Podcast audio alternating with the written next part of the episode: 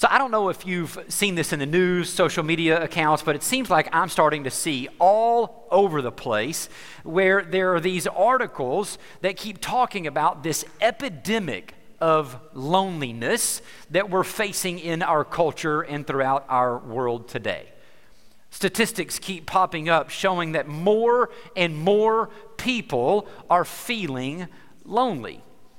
And it's not just the loneliness that's getting a lot of attention, it's the mental health issues, it's the anxiety and depression and things like that. But what a lot of people are beginning to say who study this kind of thing is that it's the loneliness that's really driving the rise of the mental health issues, the depression and the anxiety that many people are facing today. And so loneliness is really becoming a huge problem in our world and causing a lot of pain pain, it's causing a lot of hurt in people's lives. And really, that's because we are not meant to be alone. Every single one of us have this deep desire down within us on some level. Again, some of us more than others, being extroverts and introverts, but we all have this desire deep down on some level to be with other people to be with friends, to be with family, to be with just people to help keep us from feeling lonely. But here's the deal as much as we want to be with other people, I think what we really want, even more than that, is for other people to want to be with us.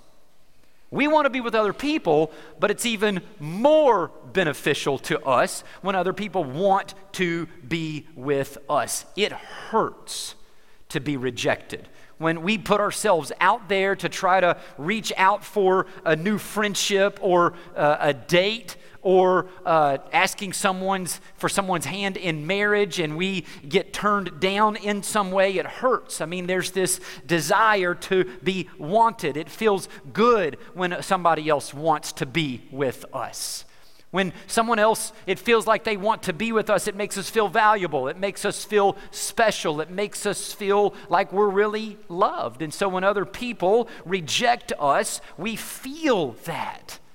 I'm honestly really not sure that there's too much worse than the feeling of not being wanted. And again, there are a lot of people in our world today who are feeling that rejection, feeling that pain of being lonely, of not being able to be with other people and other people to want to be with them. And maybe that's where some of you are today. Maybe that's where you find yourself. You're feeling that loneliness, you're feeling that depression, that anxiety, and maybe it's because you're just not with other people, or you don't find this real sense that people really want to be with you. Maybe you've even put yourself out there and you've experienced rejection in some way. If that's you this morning, what I want you to know more than anything else is that the God of the universe wants to be with you. He desperately desires to be with you. And not only does he want to be with you, he has gone to great lengths to be able to make that happen. And that's what we're going to see when we look at these verses in Matthew this morning, chapter 1, verses 18 through 25. And so let's just dive in and see what Matthew says here, beginning in Matthew chapter 1. Oops. We'll get there. He says, This is how the birth of Jesus, the Messiah, came about. His mother, Mary, was pledged to be married to Joseph. Now, I need to pause there because that's not language that we typically hear in our culture today when it comes to this thing called marriage. We don't get pledged to be married to people. We fall in love with someone and we ask someone to marry us, and they either reciprocate those feelings of wanting to be with us by saying yes or by rejecting us and saying no, right? But we're told here that Mary was pledged to be married to Joseph. What would have specifically happened, and we won't go into all the details with this, but in general, I guess I should say, is that Joseph's parents would have gone to Mary's parents and asked if they would give Mary to their son Joseph. Now, they could say yes or they could say no. If they said yes, then they would actually enter into a formal arrangement. They would make official arrangements for them to be married. They would enter into a contract, and Joseph would have, Joseph's family would have even compensated them in some way. They would have uh, given them some, some kind of financial compensation to be able, for their son, to be able to marry their daughter. Now, as soon as that happened, as soon as they said yes and they entered into this formal arrangement and they had given them the compensation, paid the bride's price, then they would have been at that point in time already labeled husband and wife. They would officially be husband and wife at that point, but they didn't begin to live together. Again, very different than our culture and the way it works today. As soon as that happened, even though they were considered husband and wife, they would have gone through a one year betrothal period before they could really be together. And, and then, of course, after that one year, after that waiting period, then they would have come together. They would have had their wedding ceremony, which, again, would have been pretty different than ours. Joseph, family, friends would have gone to Mary's house. They would have taken Mary on this, this ceremonial walk and celebration back to his house for this celebration dinner, this ceremonial wedding dinner with those friends and family. And then they would have officially consummated the marriage at that point. So when Matthew says that they were pledged to be married, he's letting us know that they were in this one year betrothal period. They were technically considered husband and wife, but they were not yet together. Matthew goes on in this verse, though, and says, after they were pledged to be married, but before they came together. So before they came together, before they consummated the marriage, before that one year betrothal period was up, she was found to be pregnant. In other words, Mary started showing. you could see that she was pregnant. It was obvious. She was found out. Now, Matthew tells us that it was through the Holy Spirit, and no doubt that Mary probably tried to explain that to Joseph. No, Joseph, it really was the Holy Spirit, like an angel came, right? He told me this was going to happen, but you can imagine how difficult that would be to hear. I mean, that sounds ridiculous. Even in this particular day and age, even though we're much more scientifically advanced than they are, they understood where babies came from, right? It wasn't every day that someone walked up and said, well, It's by the Holy Spirit that I got married. I mean, Joseph knew that that meant that she had probably been with someone else. And so he was hurt. He was feeling that rejection, most likely. Okay? And so at this point in time, uh, because of that, God has to step in, right? And here's what he does. Verse 19. Because Joseph, her husband, was faithful, actually, he doesn't step in at this point. I'm getting ahead of myself. Um, he's feeling the rejection here, and we're told because Joseph, her husband, was faithful to the law and yet did not want to expose her, he knew that it would ruin her if this got out. I mean, it, would be, there would be consequences for Mary according to the law and within this culture that they lived in. And so he didn't want to expose her to public disgrace, so he had in mind to divorce her quietly. Again, he wasn't buying the story, evidently. He, she's trying to explain it to him over and over again. He's not buying it. And so he wanted what he was entitled to which was a divorce. But again, he knew this would publicly ruin her, so he tries to do it out of respect and do it quietly. Now, this, because of this being what Joseph wanted to do, is where God has to step in. Verse 20. But after he had considered this, so he's considering the divorce, this is the next step that I'm going to take here. An angel of the Lord appeared to him in a dream and said, Joseph, son of David, do not be afraid to take Mary home as your wife, because what is conceived in her is from the Holy Spirit. So again, Joseph was afraid. He was afraid to take her home uh, because of what the law said, because of what he thought she had done, because of what other people would say if he just ignored this kind of thing. And so he, we see the Lord comforting him, don't be afraid. But we also see that he reveals to him that Mary was telling the truth. I mean, think about that. You go to sleep one night, you begin to dream, an angel of the Lord shows up and reveals this to you, and then you wake up and you're going, oh my gosh, this entire time she was actually telling the truth. Can think about how difficult that would have been for Mary for her to walk through that time and not have someone believing her the rejection that she would have felt. Of course, he couldn't help but feel that way. This wasn't the normal way that things tended to happen. So, this is the Lord showing up, revealing these things, and he's even gracious enough to Joseph next to tell him why it is that she was conceived by the Holy Spirit. Verse 21 She will give birth to a son, and you are to give him the name Jesus. Again, the angel's revealing all of this to Joseph. Why? Because he will save his people from their sins. This is what he was being born into this world to do, to save people from their sins. Now, I want to come back to that eh, because we really need to camp out on that a little bit, make sure we don't miss that here. But what we see here next is really important because Matthew is writing about these events that had taken place how the birth of Jesus Christ kind of came about. But he wants to make sure that we don't miss the connection here to things that were said in the Old Testament. So, as soon as he finishes saying this and revealing to us about these events and how he showed the truth to Joseph, he jumps into verse 22 now and says, All of this took place. What he just wrote about, all of these events took place to fulfill what the Lord had said through the prophet.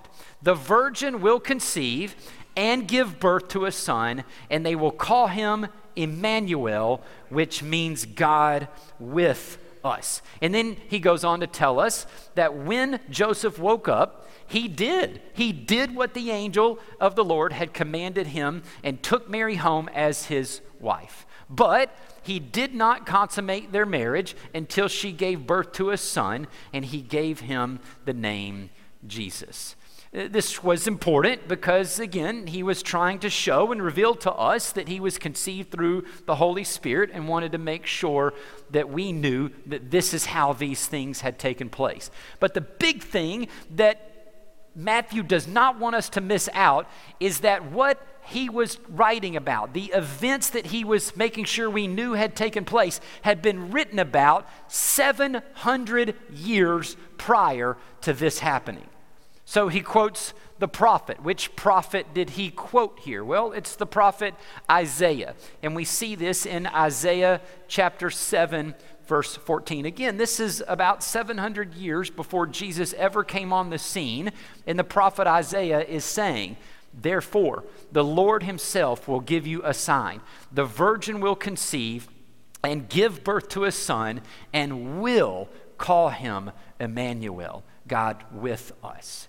Now, this isn't the only thing that Isaiah said. You heard the Moore family read a verse in Isaiah that is just two chapters away from this. And so Isaiah mentions this here, and he's talking to King Ahaz, the king of Judah, and there's some talk about how there's maybe even some kind of immediate fulfillment to this. But when you take it into context with what he says here and the rest of the chapter, and then again, just two chapters later, where again the Moore family read this For to us a child is born, to us a son is given, and the government will be on his shoulders, and he will be called Wonderful Counselor, Mighty God, Everlasting Father, Prince of Peace. And then in verse 7, he goes on to talk about how this will be an everlasting kingdom, that one will always sit on the throne of David. And so, again, when Matthew was saying this in Matthew 122. He's saying that all this took place to fulfill what was written about 700 years ago. He is making sure that we are connecting the dots to these events that he's talking about were happening to what had been prophesied about all along. Of course, he had been doing that in the first 17 verses as well, and we talked about that last week. And so when we really begin to see all of these things that were prophesied about, all of these things that had to fall into place for him to be the one, the Messiah, the one that God would send to rescue the world from our sins, it really should grow our faith and fill us with a thrill of hope.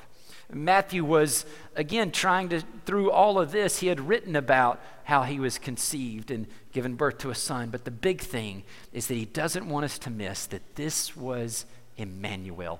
This was God with us. This was no normal human baby.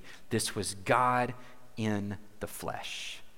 And the other thing that we need to keep in mind as we're reading this in the very opening chapter of Matthew is that Matthew is writing this after, of course, Jesus' entire life, his death, and his resurrection, and all of the above. And now he's writing a historical account about the life of Jesus.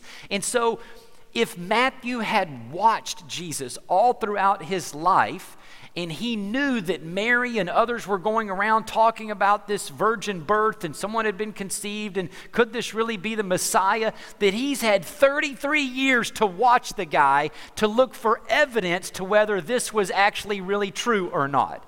And so now that he's writing about it, we have to come to the conclusion that there must have been enough evidence that Matthew had seen with his own eyes to verify that this was in fact true, or he wouldn't be writing about it.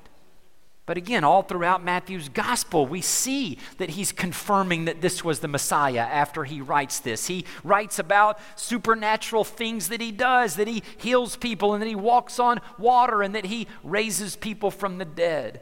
We see that he talks about the way that he taught people and that he taught them with authority. We saw the way that he talks about him conducting himself and how he had never done anything wrong. He never sinned. This guy was just always doing the right things, right? We see the prophecy.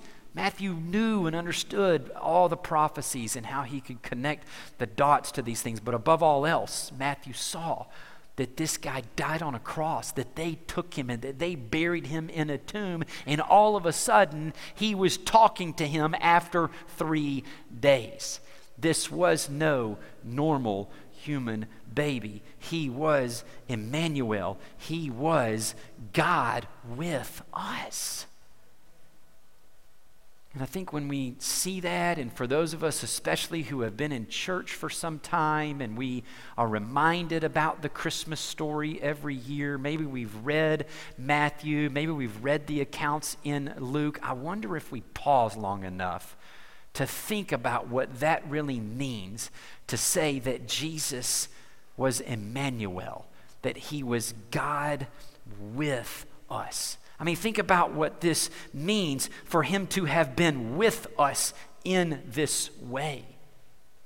God, the supreme being of all beings, right? The creator of all things, the one who reigns over and above all things, who's in authority and in charge of all things, and especially even including heaven in heaven being a place where he dwelt, in a place of no blemish, no pain, no imperfection, no hunger, no thirst, where God's constantly being worshiped and adorned. And Matthew is saying that if this baby was God with us, then that means that he left that place willingly. He left that place to come here. And the omnipresent God actually squeezed himself into a human baby somehow and was born into this world.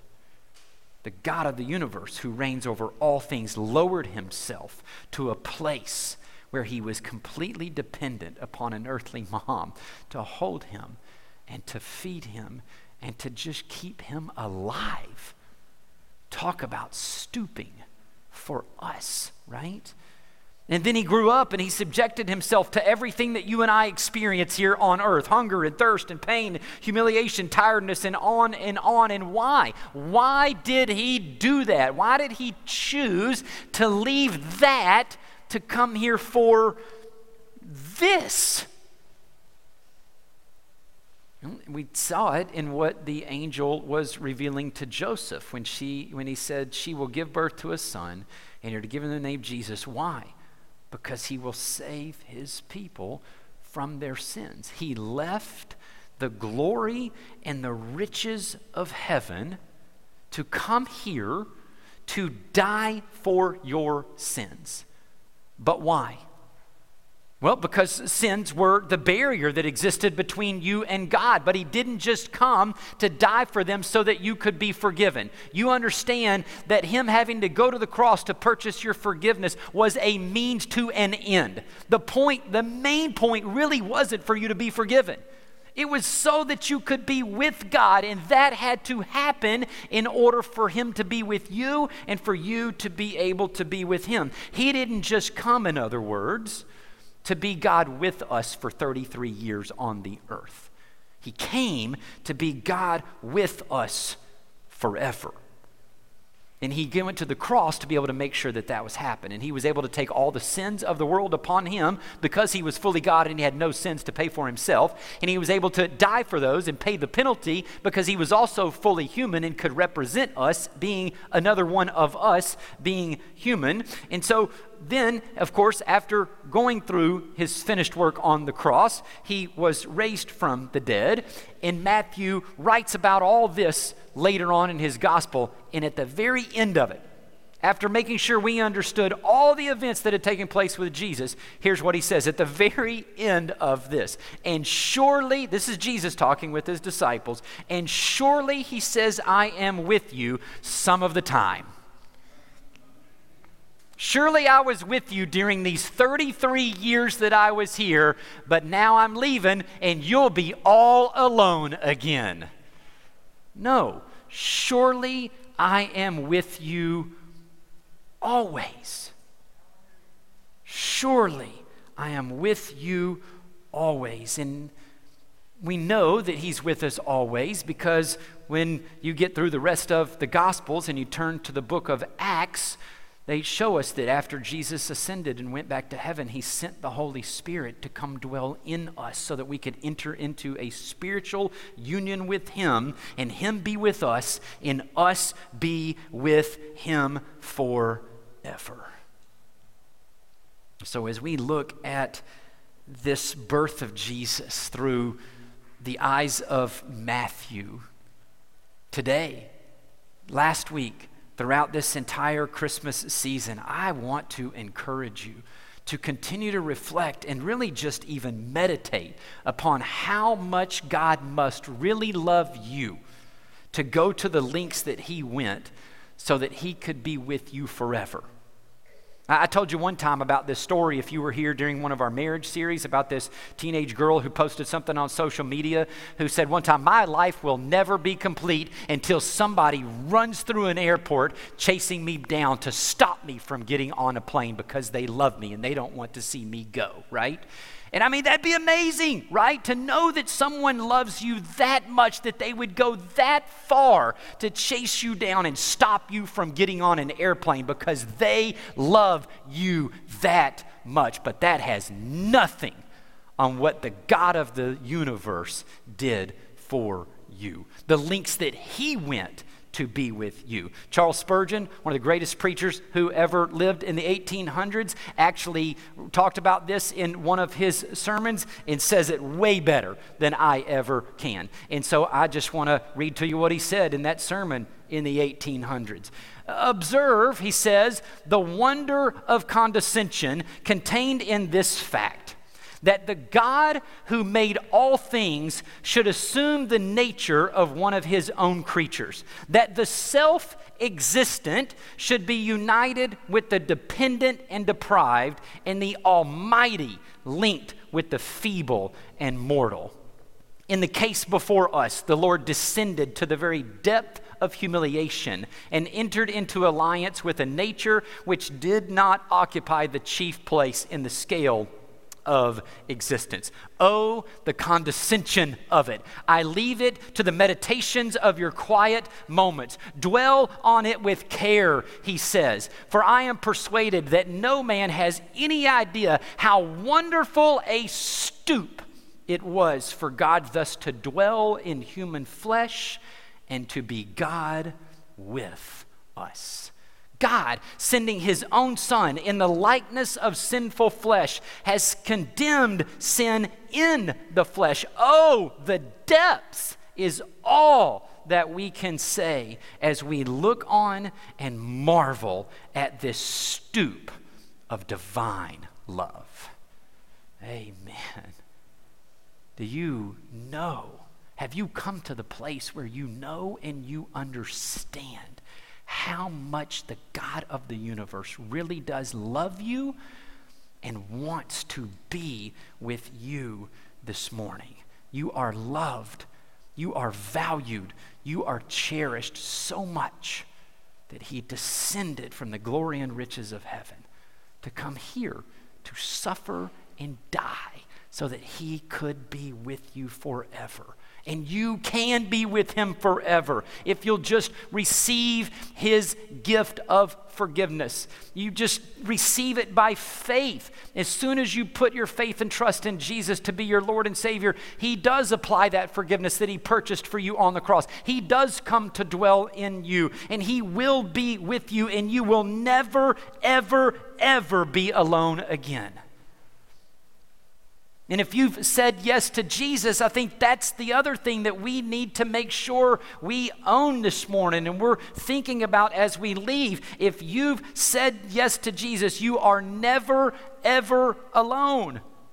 There's never a moment when you do not have the abundant life of Jesus dwelling in you. There's never a moment when you don't have access to his guidance and direction and empowerment. There's never a moment where you're alone. He's always there when you're sleeping. He's there when you wake up. He's there when you go to work. He's there when you go to school. He's there when you're playing sports. He's there when you're playing in the band. He's there when you're playing video games or you're scrolling through your social media feed. He's there when you receive the news that it's cancer. He's there when you're your loved one passes away. He's there when you lose your job and when there's not enough money to pay the bills. He's there when you're being bullied. He's there when your boyfriend or girlfriend breaks up with you. He's there when you get served divorce papers and you are left all by yourself. He's there in the stress. He's there when you are anxious and He's there when you are depressed. You are never, ever alone.